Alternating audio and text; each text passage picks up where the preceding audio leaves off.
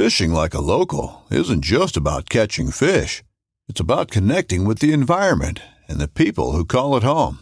It's about hearing the stories and traditions that have been passed down for generations and sharing unforgettable moments with the people you meet along the way.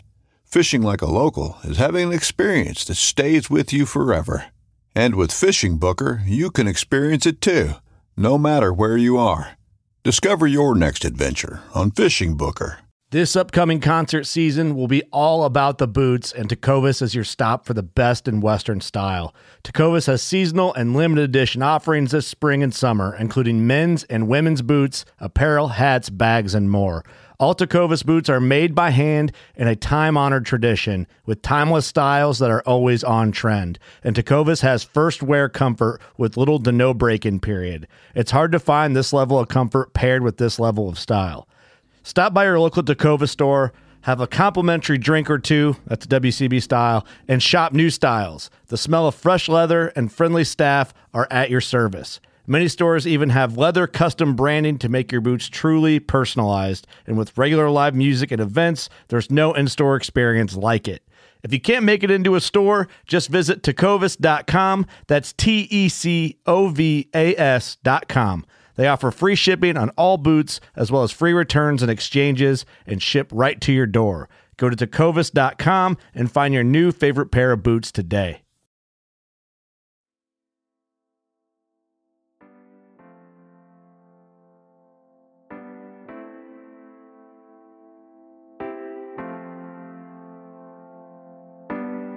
So there's so many things that go on every single day that and that's not even part of being on the water. Then there's this this side of you have to know where the fish are. You have to know how to catch them. You have to be patient. You have to be able to coach your client who's never my guys today were from California, had never been fishing on the flats before. They had never seen a redfish before. They had never sight fished before. So having to coach through that and it, it's it's a tag team. It's it's a team effort. And then to see that that's why I do it because when it does come together, all of that work and pressure and time and energy goes away. And there's that excitement when you hook up, and it, it, it just, that, I'm getting goosebumps talking about it. Seriously, it never, it never gets old. And I, I, I tell my family, I guess the day that it gets old, um, I'll retire. I'll do something else. I'll take up golf. I'll, I don't know. I'll do something else. But until then, rock and roll, baby. We're gonna we're going fishing. We're and we're gonna go hunt these fish. We're gonna. I love them. I love them. Hey, everybody, welcome back to another great show here this week. We have got a great one for you lined up. We've got none other than Captain Jonathan Moss from the Captain's Log TV, which is currently airing its third season on Waypoint TV right now, that you can catch and uh, for free. Download the app at waypointtv.com. Um, but Jonathan's got a great story he's going to share with us today about how he kind of changed his uh, career and path in life um, from being a teacher to a fishing guide full time and, and, starting up a TV show and, and everything he's got going along with that. And uh, I got to meet Jonathan back at ICAST this summer, and uh, we had a great conversation and wanted to catch up and do a podcast. And we finally got to sit down and do that and uh, we're going to bring it here to you today. So, hope you really enjoy this one and get ready for Captain Jonathan Moss.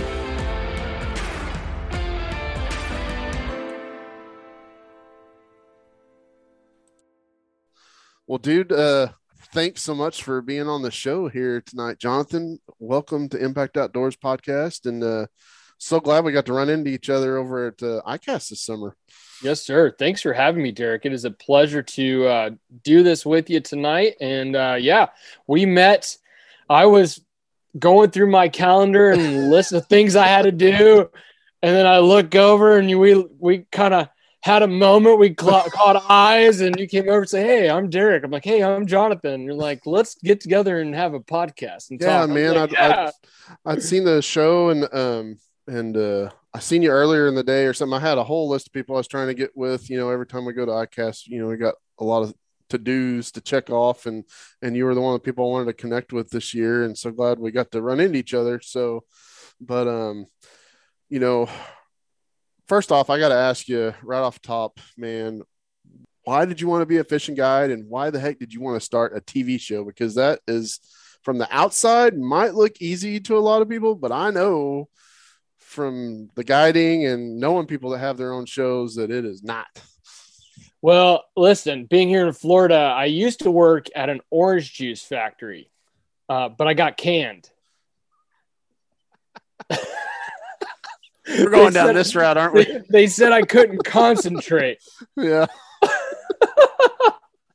Oh man, the dad jokes are flying already. Right. Listen, I uh, I used to be a teacher, and I I enjoyed it. I loved.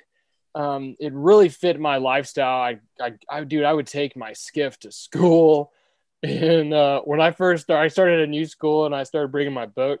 People were like, "Who's got the boat in the parking lot?" But I'd get done with work at three o'clock, and you know, and this until daylight savings times ends, I would I could get to the coast in an hour. I'd be in the water by 4:30 is on my spot. I could fish for three four hours. Right. Um, and man, I, would had a blast. And then I could run back home to Orlando, clean the boat, in bed by 10, 30, 11. Being the teacher, if I was too tired or the, the bite was on, you know, we could have a little fun day with the kids. I didn't have to do too much. Being with PE, we'd have a, we call it Fun Friday. It could be any day of the week. And uh, my assistant, she would look at me and she goes, Coach, you look tired. You must have been fishing last night. And I said, You know it. so it went from that to uh, just, it wasn't my passion. And uh, it wasn't where I felt God was calling. He, he called me to do that at the time. Uh, but I knew there was a another route and I didn't know what that looked like. And I started praying about it. And I said, God, what do you want me to do? Because I feel like you're closing this door and I don't know what door is opening. And the next thing you know, uh, he, he, said, You're going to go fishing. Of course, I was all for it.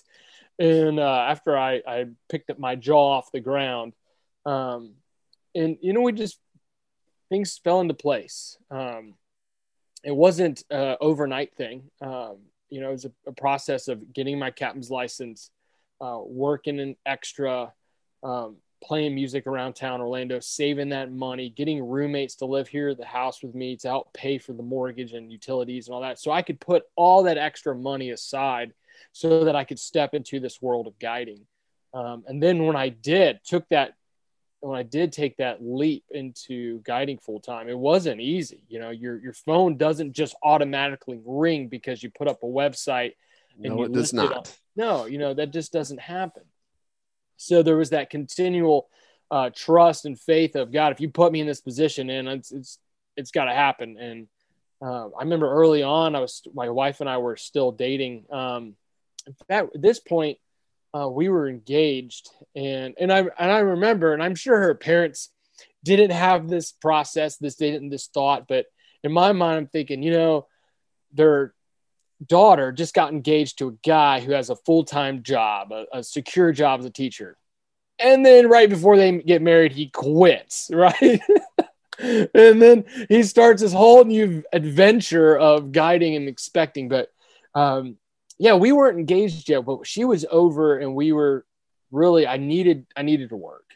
And uh, I was praying that God would provide uh, for us. And I said I, I was behind on on my goals. I had a certain number of trips that I was I was hoping to accomplish every month so I could be at a certain number at the end of the year. And I yep. was I was behind. I was three trips behind. And I was having a pretty good month, but I was behind. I was hoping, praying for a little bit extra. And I remember while we were sitting there praying, my phone buzzed. I needed three trips to catch up, and my phone buzzed three times and it was th- three different emails for three different trips. And when we finished and we, we said amen, and I looked at my phone, I was just, I mean, we brought us to tears, and we're just like, okay, so we're just gonna, we're just gonna trust. And guiding is a lot of work.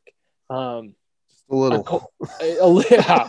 I was talking to my clients about that today. Like n- people don't. I had a lady the other day she goes, "Man, you you got the life. You just are out yep. here taking people fishing. This is the easiest thing ever." And literally the next cast, big bird's nest, and I'm like, "Yep." 20 minutes later, I got it all out, right? Yeah. So there are so many things behind the scenes, uh, pre and post trip, um, buying buying gas, buying bait, getting rigged up, uh, being organized, cleaning the boat, putting getting your my reusable ice packs and cleaning those every day and throwing those in the freezer. They're actually still in my boat Mm-hmm. right now. I got to do that when we're done with this. So there's so many things that go on every single day that and that's not even part of being on the water. Then there's this the side of you have to know where the fish are. You have to know how to catch them.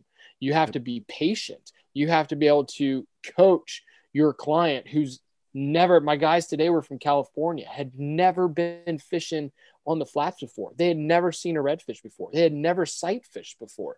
So having to coach through that and it, it's it's a tag team. It's it's a team effort. Mhm. And then to see that, that's why I do it. Because when it does come together, all of that work and pressure and time and energy goes away. And there's that excitement when you hook up and it, it, it just that I'm getting goosebumps talking about it. Seriously. It never, it never gets old. And I I I tell my family, I guess the day that it gets old, um, I'll retire. I'll do something else. I'll take up golf. I'll I don't know. I'll do something else. But until then, rock and roll, baby. We're gonna we're going fishing. We're Yeah. we're gonna go hunt these fish. We're gonna I love that. I love that.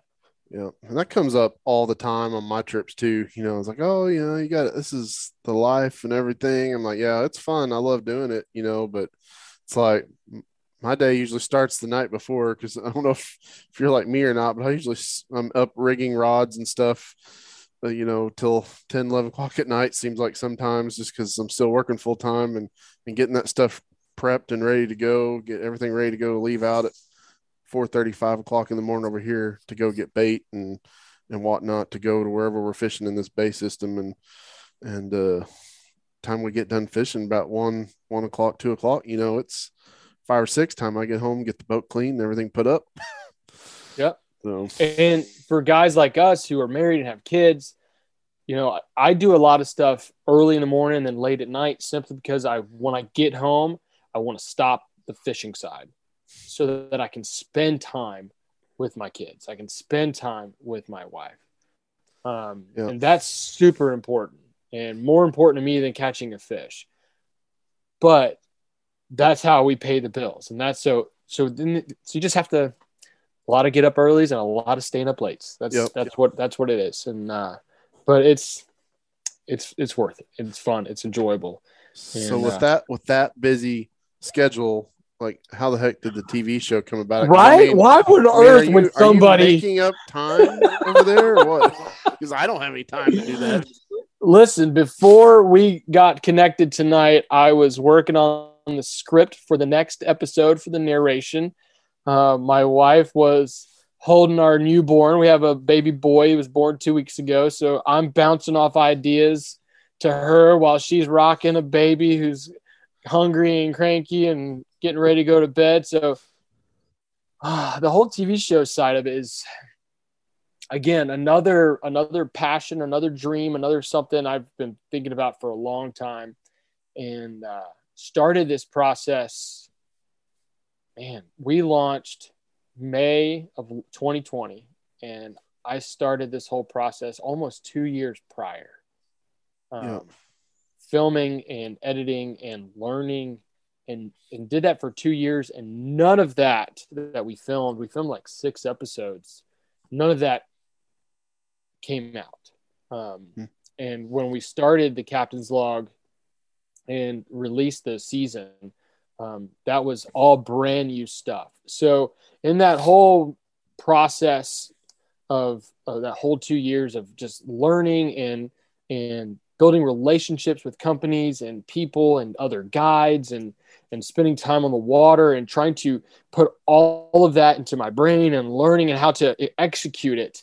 Um, there was a lot of ups and downs. There was a lot of highs and lows in that two years. Um, but it got us to the point of where where we are today where where we have a plan we have an idea. Um, it doesn't always work out weather and fish and things happen but Mhm. uh, the show is the show is fun it is it is a a creative outlet for all of us uh, my wife included and we love it um, and eventually ultimately my goal would be to transition into full-time content creation um, and part time guiding. I have a a good group of of clients who I will, as long as they'll let me, as long as they keep coming, I'd love to continue to fish with them. I fish with a good group of people and families every year, um, and so I'd want to keep that going. Um, Yeah. But the ultimate goal would be to transition into the uh, the full time content creation. But until then, it goes back to the guiding. It's, it's a lot of late nights, early mornings, and getting stuff done while the babies are sleeping, and uh, posting on social media and late night conferences. You believe it or not, I'm actually when I get done with this tonight with you, I'm driving to Gainesville to meet with Jack, who's our main photographer, our main uh, videographer and editor. Um, and so we have a meeting tonight. So Dang.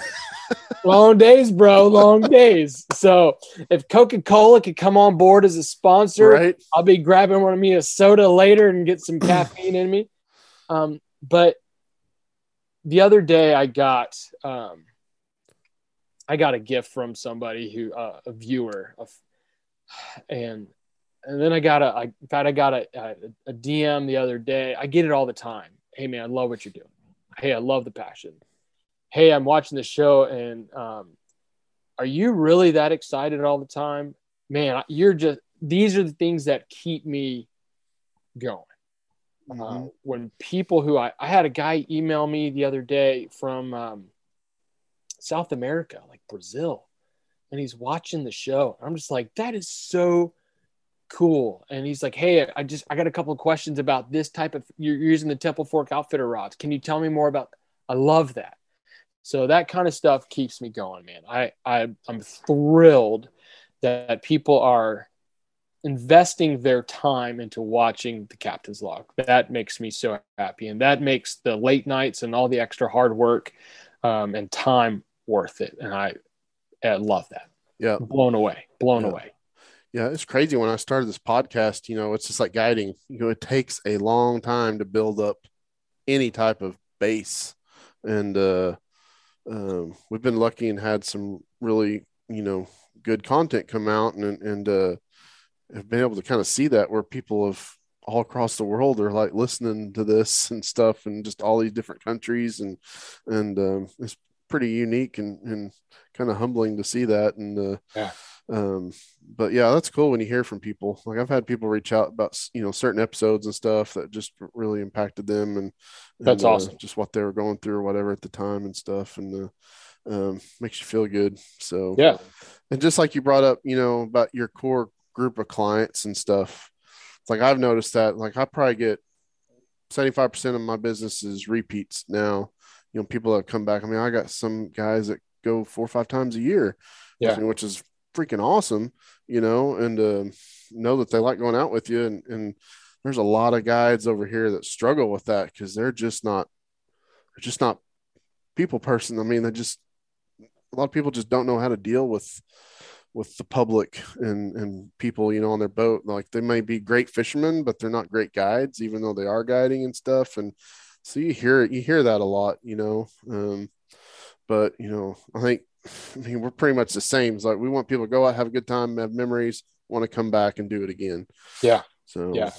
I I last week I took a a guy fishing is the third time I've taken him on a charter. This time he brought his wife, and uh, you know when when they want to bring other family members with you, um, that's special because you know you have this bond with this person, and when, when they have such a, a great time that now they want the rest of their family to experience it, that that means a lot. yeah Um, so yeah, I, I'm, I'm, I'm very blessed and very thankful to be able to have the opportunity to be on the water as much as I am and, and take great people from all over the world fishing. Um, it's awesome. I love it. Yep. So, so where'd you grow up at? Like, come, what was your background? You know, as a kid growing up and and stuff. I grew up here in Orlando. I, uh, I moved out of my parents' house and got a house, uh, literally in the neighborhood, half a mile away. So I haven't moved far. Um, but I tell you, being in Orlando, um, you're we're, we're an hour from the coast. So when I was when I was six years old, my parents bought a little condo in Cocoa Beach. So we had Mhm. best of both worlds. So I, I grew up bass fishing on the weekends, and then once we got the condo, we were alternating and going uh, every other weekend. We were either bass fishing or we were saltwater fishing. So I was very blessed in that situation, uh, and so I, I love. I, my roots are bass fishing. I love bass fishing. That Yeah. was easy. We could my, we get home from school and and hook the boat up and be on the lake in no time. And so that was that was awesome. Uh, it started at three years old catching bluegill. There's a little pond down the street, and Mhm. uh, I we're we've been practicing with my son out in the front yard and and casting. He and we, he calls it reel, reel, reel, reel, and he just he just goes to town reeling. But I want him to catch his first fish there, um, and it's it's right that down would the be cool. so that would be special for me. But it all started here in Orlando in, in the little pond right down the road, and uh, uh, fishing with my dad. My dad loves the water. My dad loves to fish. My mom loves to fish, and that was our Saturday morning routine. And when I started playing sports, um, I'd get through the season, but man, I, I missed fishing. And as I got older and was playing, you know, football in middle school and high school, coach would want us to have practice on Saturdays. I was like, man, I'll run the extra laps because Saturday mornings, that's my day. That's the only opportunity I have to go fishing. And uh, Friday nights, ah, country music. I had a beagle. I would hook him. We kept the boat in the garage. I'd hook my beagle to the front of the boat in the garage, and I get an RC cola, and we would sit there and we'd and he would he'd be howling at the cats, and I'd be singing country songs and tying all my lines and sharpening hooks, rigging up. And I was a little kid, and my parents would come out and they'd laugh at me and you know not not laugh at me, but Yeah. chuckle like be excited that their son is just he's got his little thing. He's passionate about it. I didn't care about toys. I didn't care about video games. I just wanted to be outside and be on the water. It's Yep. still love that. Yep. Yeah. I remember I had a giant tackle box. I always wanted to have the biggest tackle box, and it was just chock full of everything you could think of. And, and, uh, you know, it's kind of the same thing. I mean, I grew up in Oklahoma, you know, so it was all freshwater fishing, but I didn't have anywhere super close to the house. So, I mean, um, creeks, you know, around school, man, I remember going and catching crawfish when I was younger, just on a piece of bacon or something. I just sit there and just fill a bucket up, you know. And now living in Texas, be like, damn, man, I should have. I mean, you could have ate all those things. could have crawfish boil with them, but but uh, but yeah, I mean bass and all that. And man, when I moved, when I I'd been down to Texas several times and fished, you know, with some family and stuff, and um, didn't realize how strong that saltwater bug was until we moved down here. Yeah. And it's just See, That's see, it. people ask me all the time, what do you prefer, salts or fresh? And that's tough because that saltwater bug, it, Yeah. it bit me hard, but it's different. You're right. Yeah. And I tell people all the time that the tug is the drug. I don't care. I, I was fly fishing in the Smoky Mountains, uh, catching brook trout, no bigger than my hand. And I, fact, the first one I caught, I was hollering so loud. These hikers on the trail right there stopped and asked if I was okay. I was like, man, I'm on top of the world. Look at this little fish I just caught. It's absolutely beautiful. It's smaller than the mullet we use for bait back home. Like, but it didn't matter because the tug is the drug. So I hear you though, that that saltwater bug. And we jumped the tarpon a couple days ago in 64 degree water. I was like, what in the world? Like, yep. I love it. But you you put me in that sweet water and we go bass fishing. I love it too. I just I just love it. I love it all. It's Yep. okay. It's good. It's great. Yep, man, the tarpon. I finally landed my first one in Tampa, like to the boat, a small one. Um, I've hooked several, but that's the first one I actually got all the way to the boat, and uh, and that was really cool. And then when we went this year, um, we went with my buddy Chris Camps over there in Tampa, and he hands me a rod, and and we uh, there's four of us on the boat, and um, I had a couple friends from National Pediatric Cancer Foundation that was fishing with us, and right before I cast, and and I was like, oh no, here you take it, you know, you're kind of guest on our trip, and I mean first cast, Chris tosses it out, and I mean like five seconds later, I just hear the drags just screaming, peeling off. When we called, we he he landed it, and we got it all up to the boat, and it was a big, you know, triple digit fish, first cast of the day. The only one we hooked all day.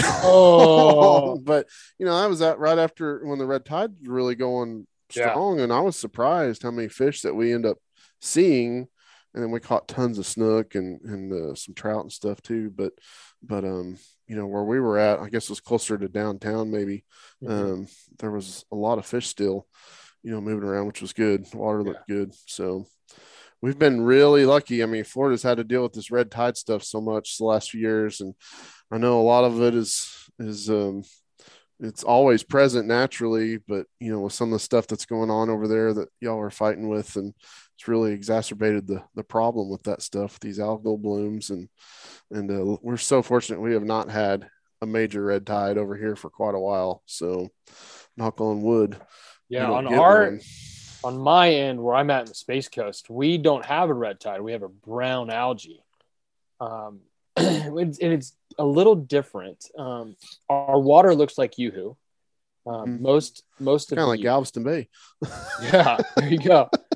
And, and there's there are some pros and there's a ton more cons. One of the pros is the fish don't see you um, because the water's so dirty. Um, but one of the cons is unless the fish is tailing or pushing, you don't see them. So um, there's a lot that's going on with that. Our grass is dying because of it. Uh, the fish have changed kind of their behavior instead of being in a pothole. They're now they're around tree limbs or mangroves or um, some kind of structure out in the water. So things have changed, um, but there's a lot of momentum in in change and, and creating and fixing uh, some of these issues. And uh, so thankfully, we're taking steps to resolve some of these problems, but it's going to take time. It's going to take time. It's going to take energy. It's going to take commitment and money. And uh, eventually, hopefully, soon, sooner than later, these issues can be fixed, not only in my part of the state, but all over the state and all the other issues that got going on. Um, but with that being said, there's still fish here. There's still fish to be caught. Um, and uh, it, it does create a little bit more of a challenge, but fishing's always a challenge. So that's, that's kind of a, Yeah. kind of part of part for the course. So So with those kind of issues, you know, where you're fishing primarily over on the East Coast, I mean, is it does the stuff that's been happening in the Everglades and you know um, all the attention that's been given down there is that kind of take away from what y'all have had to deal with, or you know, in with- in my opinion, um, yes, I'm sure it does. it's it's gotten Get ready for the greatest roast of all time the Roast of Tom Brady, a Netflix live event happening May 5th. Hosted by Kevin Hart, the seven time world champion gets his cleats held to the fire by famous friends and frenemies on an unforgettable night where everything is fair game. Tune in on May 5th at 5 p.m. Pacific time for the Roast of Tom Brady, live only on Netflix. I was at a Florida Fish and Wildlife Redfish Summit earlier this year, and uh, they grade all of the state. And they break it up into regions, and they give the region a grade. And our Space Coast grade was an F. It was awful. Mm. Um, and I think it's gotten to the point where, because it's so bad, it's starting to get a little bit more attention. But it doesn't have the name. I, I don't want to say it doesn't have the name. Mosquito Lagoon is is world renowned. People Yeah. know the Mosquito Lagoon, um, but it doesn't have the the name as like the Everglades. More people have heard of the Everglades um, outside of the fishing industry than they would the Mosquito Lagoon. So I think that's been a big part of the push for restoring the flow in South Florida, um, sending that fresh water through the Everglades, and and eliminating the discharges out through the Caloosahatchee on the west coast and through um, St. Louis, uh, St. Um, Lucie Inlet on the on the east coast. Excuse me. So that's gotten more media attention, um, but our governor has been pushing for some change and, and there's organizations like captains for clean water who are pushing for change who are, or, or working for uh, legis- legislation to be uh, to happen and money and so there's things that are, are happening but with anything involving the federal government it takes time uh, and and it doesn't just happen overnight and these these fixes aren't going to happen overnight. And because that water is brown, our grass is dying, manatees are dying. Um, and when the manatees die, people's attention, people, it gets people's attention. Mhm. Um, and so that has helped in the last, uh, this year, the last couple of months, people are really starting to, groups outside of the fishing world are starting to take notice. And uh, that helps. Having attention on a situation helps uh, get the word out and, and get change, get that ball rolling to get the change to happen. Yeah. Well, I know when, um, like when Daniel Andrews started with the other guys down there, you know, captains for clean water and stuff. I mean, it was, it went from nothing to something really fast. I mean, they were really, you know, instrumental in, in getting to the government to make some changes and, and people start pushing legislature forward and stuff. And, and um, it's the same way over here with, with everything, you know, I mean, you've got groups like CCA and, you know, the different Bay estuary programs up and down the coast. And, and uh, like when we had our freeze this year, I don't know if you heard Yeah. much about yeah. it, but it was bad. It was really, really bad. And the turtles, you know, probably took the spotlight because we had like, I think it was something like 8,000 plus that were rescued. You know, I don't know how many ended up, you know, not making it, but, you know, when you start mentioning just like manatees, you start mentioning sea turtles dying and stuff like that, people, you know, you're going to get some national headlines and stuff. Yeah. We had Yeah. major, major fish kills on the lower coast, uh, all the way up to just south of here in, uh, in Galveston. So, um, and then like right now, we're just going through some potential regulatory changes for um, the next two to three years is what you know we're potentially looking at going to. So we'll be interested to see what comes out of that. So Well, I tell you, Um, I'm I'm for the closures. I'm for the changes. I'm for giving our fish a break. All of my charters are are catch and release. Our fish need some help. They need a break, and they're they're dealing with so many water issues. The last thing you need to do, a, is kill them and eat them, and b, the last thing you do is, is just take them out of the water. And so our stock is limited.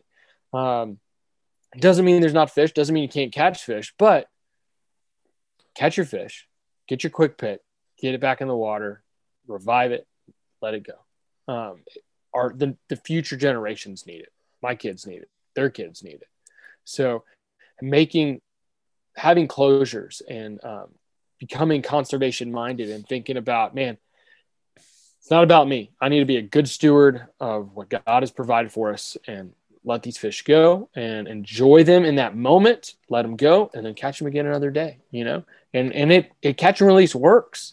There's i drum spots on um, instagram they are constantly posting photos of fish that were caught and then recaught and then recaught and then recaught. And i love seeing that. And, and a lot of times these guys are measuring the fish uh, and their length and posting that and then three months later someone catches it and they post the link and it grew and so to see that whole mhm. process is really cool. Um, but it it works. And uh, the Speckled Truth is a, another podcast I was listening to. They're based in Texas. I was Yep. listening to one of their uh, podcasts recently, and they were talking about they did they took fifty. I'm gonna get these numbers wrong, but they took fifty trout and they beat them up. They they wiped the slime off of them with with towels. They put them in the live well, and then they took them to their their tanks where they had their they did their labs work and all that, and then they released all the fish, and it was like ninety something percent of the fish survived, and they tagged a bunch of them, and um, they put these little these little sonars in them so they can they Yeah. can follow them, and ninety something percent of the fish in this study survived. So if that trout can go through all of that stress and harm, re- catching the fish and quickly releasing it, that has a huge impact on these fish and their longevity. Um, and the, the few fish that didn't make it in that study were gut hooked. So Mm. they, they, they got it back in the gullet and they just didn't do well after that. Yeah. So just an incredible study. These fish are resilient and they need our help. Uh, and so going catch and release and, and having these closures on these fish, especially around the state of Florida that are getting hit hard with these red tides and these algae blooms, it is a good thing. It is a really good thing. Yeah, and it, it's crazy too because um, since COVID happened, I talk about this almost every podcast, but you know, talking about all these environmental factors and everything. But I mean, we have so many guides over here. I know it's the same over there. It's just an endless, you know, amount. And it's always amazed me how there's always people to go fishing, to take fishing. And there's always clients. But man, since the pandemic started, um, I've never in my life seen so many people outdoors, whether it's fishing or hunting or what, just getting the family out. But our water traffic has just went through the roof over here, and um, it continued right on into this year. You know, and we're back to normal for the most part. You know, Yeah. and uh, um, I'm sure it's probably the same. Yeah, it's the same here. I, I joke and say, y'all need to go back to work. Yeah, Get off the water. It's- exactly. It's, Tuesday. What are you doing? Yep. Yep. No, I it's the same uh, here. And it it was. I mean, it's great for the fishing industry because so many people were buying because things were closed. They couldn't go do other things, so they they got their fishing rods, their gear, and they they went. They were going fishing. Um, they actually closed the ramps here for a while, and the only people on the water were people who were in the marina or had access to a ramp, uh, which was Crazy. crazy. during the pandemic. Yeah, so Yeah. I'm Yeah. I'm guilty of pushing my skiff down uh, a dirt embankment a few times. I can't push my blue wave off the off the trailer. So. no.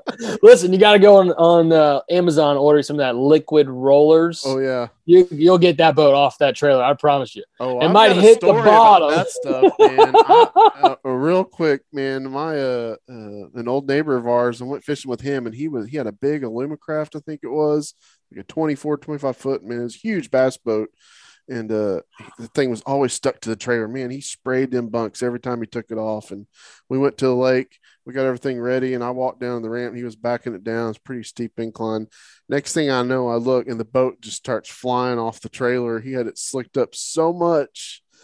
And I yelled at him and he just floored the gas, man, and in reverse. And then it laid the boat back on the trailer and he got it close enough to water and he slammed on the brakes and the boat shot off in the lake. And then he just put it in park, jumped in the water, swam out to the boat. And it was like December. he's like, forget about. it. We're going fishing. I don't Yeah. care. And then we did. We went out and caught probably the biggest uh, white bass either of us have ever caught. So Wow. that stuff does work. So yeah. No, Yeah, it's I, uh, crazy. I was gonna say I, I don't want to end up on the qualified captain, so yeah. I I don't ever unhook my boat from my trailer until I am ready for it to come off because liquid rollers works. Yes, they, it does work for sure. So, but um, well, how did you uh um? So we're both on Waypoint, um, which is an amazing thing. I remember when um Tom and the group came out with this concept, and and I didn't know too much about it at the time, but never thought I'd be part of that. You know, um, but how did that process go? You know, when you were trying to get the show on air. Well, you said it. I I remember when Silver Kings first came out. Um, Waypoint. You could watch it on their website, or you could watch it on Waypoint's website. And uh, on my lunch breaks at school, my my computer one year broke. Something was wrong with it. I I'm, I have no idea what's wrong with it. And they had it for months, and uh, so I'd have to go to the teachers' lounge to send emails and whatever. So I would do that during a lunch break. And I would take my headphones and I would watch Silver Kings. And I would, every once in a while, I'd get tapped on the shoulder because I would get so loud yelling at the at the t at the, the computer screen and fishing. But that was my introduction to Waypoint. And uh, when we started filming year uh, three years ago, I said that's that's the ultimate goal is to be on Waypoint. And um, God just opened some doors um, January last year, and I had an interview with uh, Builder Brock at Waypoint, and um, I was very nervous, um, you know, because I'm I'm a nobody. I'm still a nobody. I'm not trying to be anything but a guy who likes to fish. Yeah. And so when I met with Builder, I had eight pilot, eight one episode, and uh, I presented that to Waypoint, and I was I had no idea what to expect. I had no background in television, and they we had a meeting, and and I'm not trying to throw him under the bus.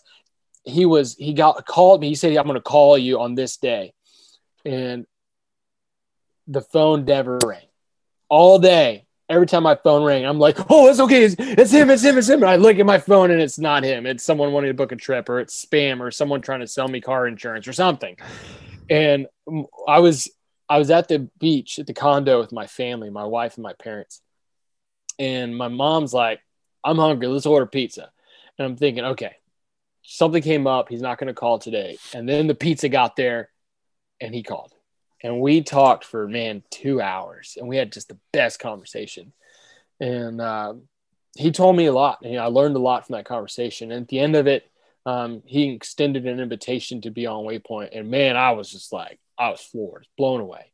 And very just i was shocked. I was just so I was I was at a loss for words. I was so thankful and excited and pumped, and all these things were about to happen. I didn't even care about the pizza being cold, or having to wait all day. It was worth it.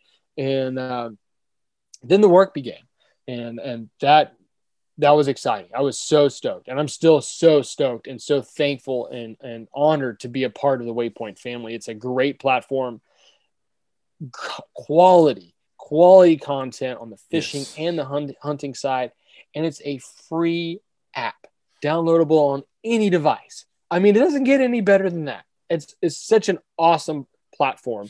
Um, so I'm so thankful to be there. And uh, it's because of being on Waypoint that we're able to get uh, our, our show out to people all over the world. And we're just very blessed by it. Yeah, it's been really good. And, and um, especially on like on my side on the podcast network, um, which used to be the Outdoor Collective, is podcast network now, and um, there's just so many people to collaborate with, you know, and uh, being able to get access to everybody and, and, and that kind of thing. And so I really see that going, um, getting just bigger and bigger. Because I think when I jumped on, there was 20, 22 to 25 podcasts on it, and I don't even know how many's on there now. It's quite a mm. few. I know they're yeah, you know, they were talking about quadrupling the number by the end of this year, which they probably are. So, wow. um, you know, and just um, networking is such an important thing to me. I mean, being able to to meet people and and, and um, to work with each other and things like that. I mean, that's how you get anywhere in life anymore. You yeah. have to be able to network. too, you know and and um, how you can help out and and vice versa and stuff. And, and no matter what industry you're in, that is. Yeah uh, you know, even with your your neighbors, knowing what your neighbors yeah. do and and what are their strengths and what are your strengths and how can you help them and how can they help you and and working together. That's huge in life.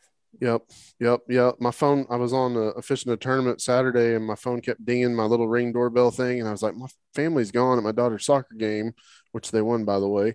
And uh, I, I opened my phone and I opened the app, and my neighbor is walking out of my house, and I was just like, I called him because I mean we've lived next to each other forever, and and I was like, "Excuse me, can I help you?" He's like, "Oh yeah, I locked myself out of the house, so I had to put my keys back." And I was like, "See, he's like, it's a good thing we're nice to each other. Otherwise, you had to climb through the doggy door." So, but yeah, you know, awesome. and, and uh, that's kind of the whole reason I started the um the thing I mentioned to you, you know, we did this Hunt Fish Podcast Summit last year or this year, earlier this year, and uh, just to be a big networking draw for people in the industry and, and other podcasters and stuff. And uh, man, we're ramping up for next year, so hopefully you'll be able to come over and be a part of that, and um, and uh, we'll get a lot of a lot of good stuff and content to come out of that. So yeah, I look forward to it. Things like that, you know, going to ICAST and and all these other trade shows and um, um, all the stuff that you know I see you doing. You know, you talked about that redfish summit that the Fish and Wildlife Service had over there, and going to CCA meetings and supporting groups and, and things like that. You know, it's all part of the the bigger plan.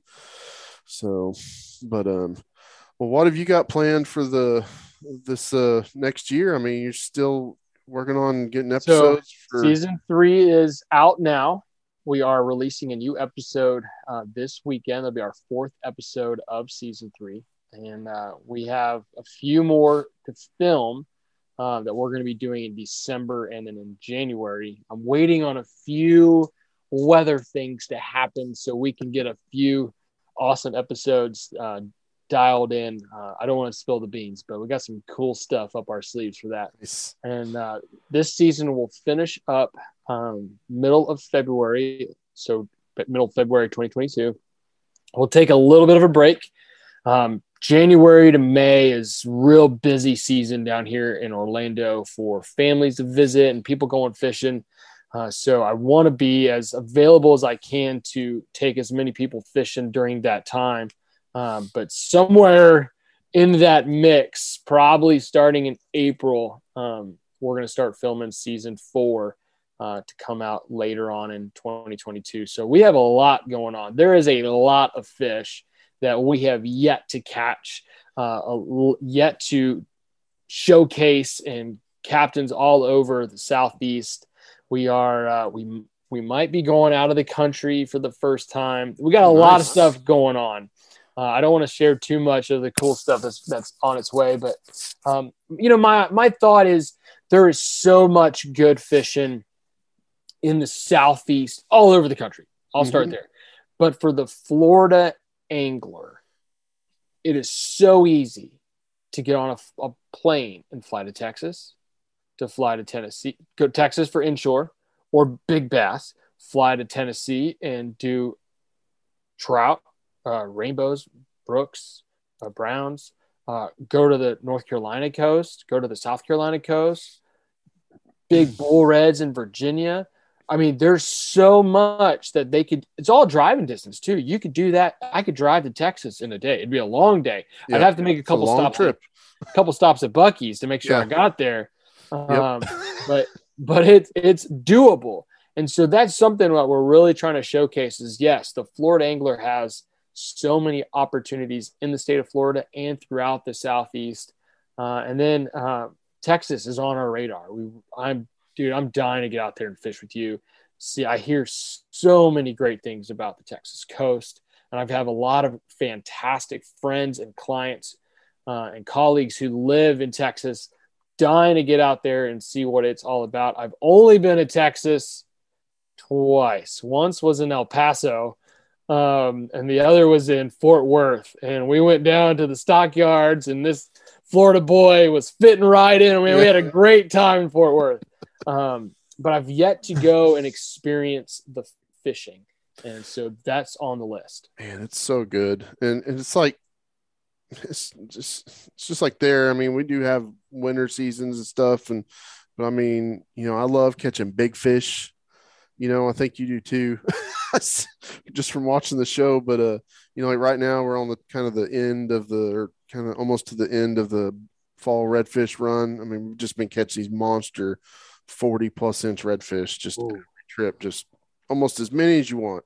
And wow. um, we get out of that, and, and, we got flounder season going full full speed. And then we get out of flounder season, and into February starts the black drum run. I mean, we're catching 40, 50, 60 pound black drum, you know, on yes. blue crab. Just, I mean, just hardest fighting fish, you know, out there. And, and, uh, um, and we go with that. I mean, you got trout and redfish all year long, all over the bay, different areas and stuff. So, sheep's head's probably one of my favorite.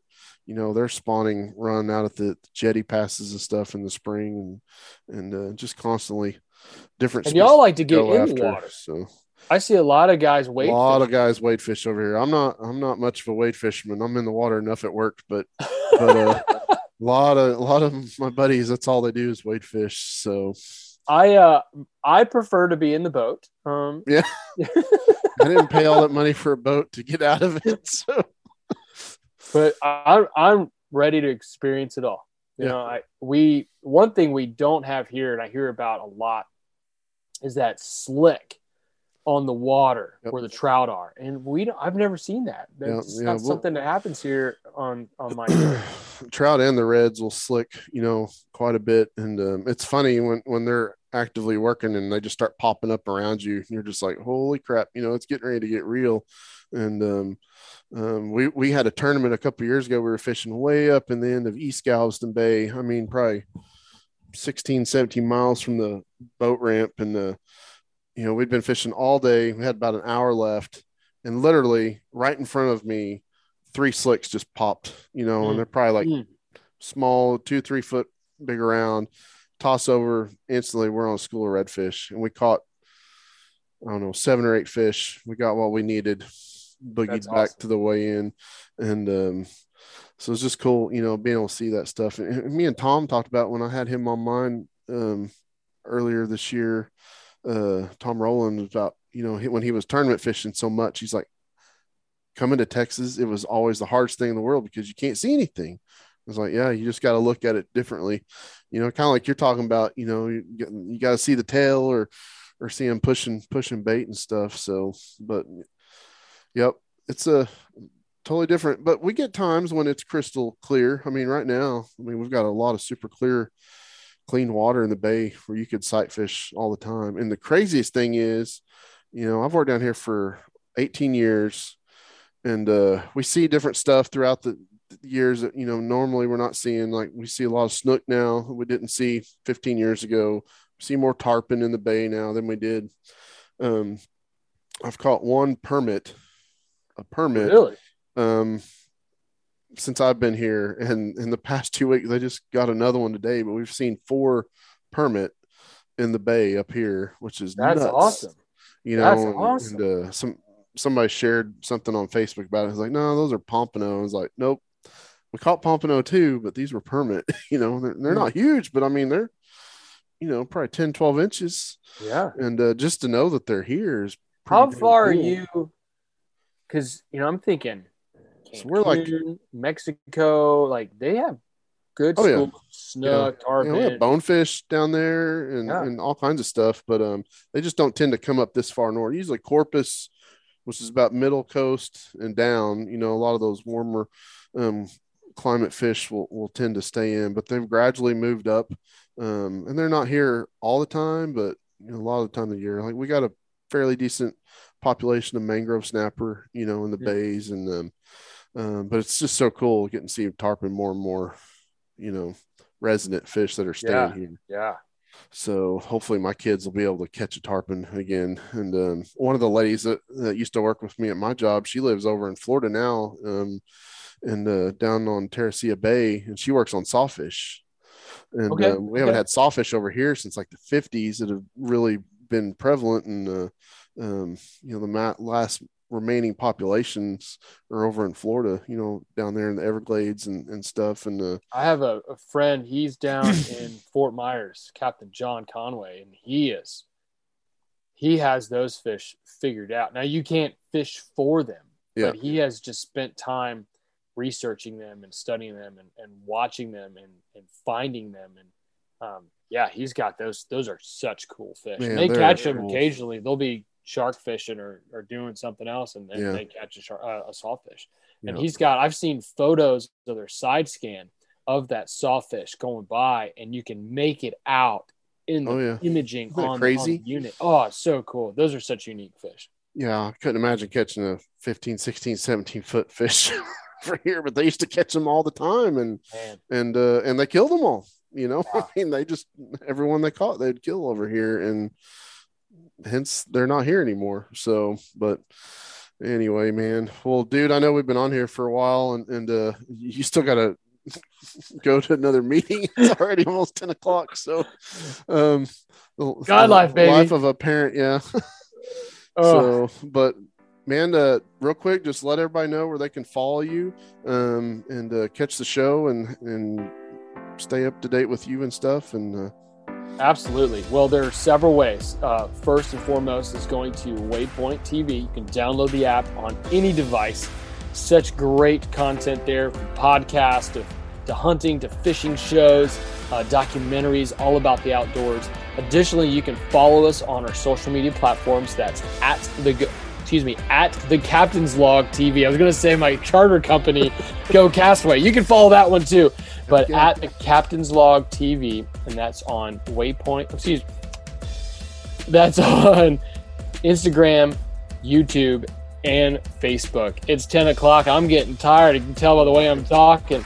There's several ways to find us, and those are the best places to follow us and watch along. Um, you can also stream the show on our YouTube channel. So, yeah, check in with us. I, I, I love to meet you. I'd love to talk to you. Check out the show. And uh, if you have any fishing questions, we're always open and willing to talk.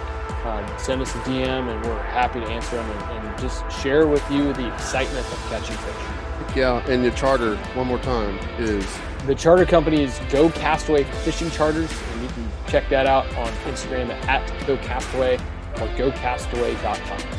Sweet dude. Well, um, thanks so much for doing this, and uh, I can't wait and uh, to get on the skiff with you do over it, there, and hopefully we can get you over here. So, and hopefully we get you to Texas next spring. Hey, listen, I'll trade you trips. Hey, that You works take for me me. fishing Texas, I'll take you fishing out here. it works for me, dude. I appreciate it, brother. yes, sir. Thank you. Thanks for the opportunity and your time. All right.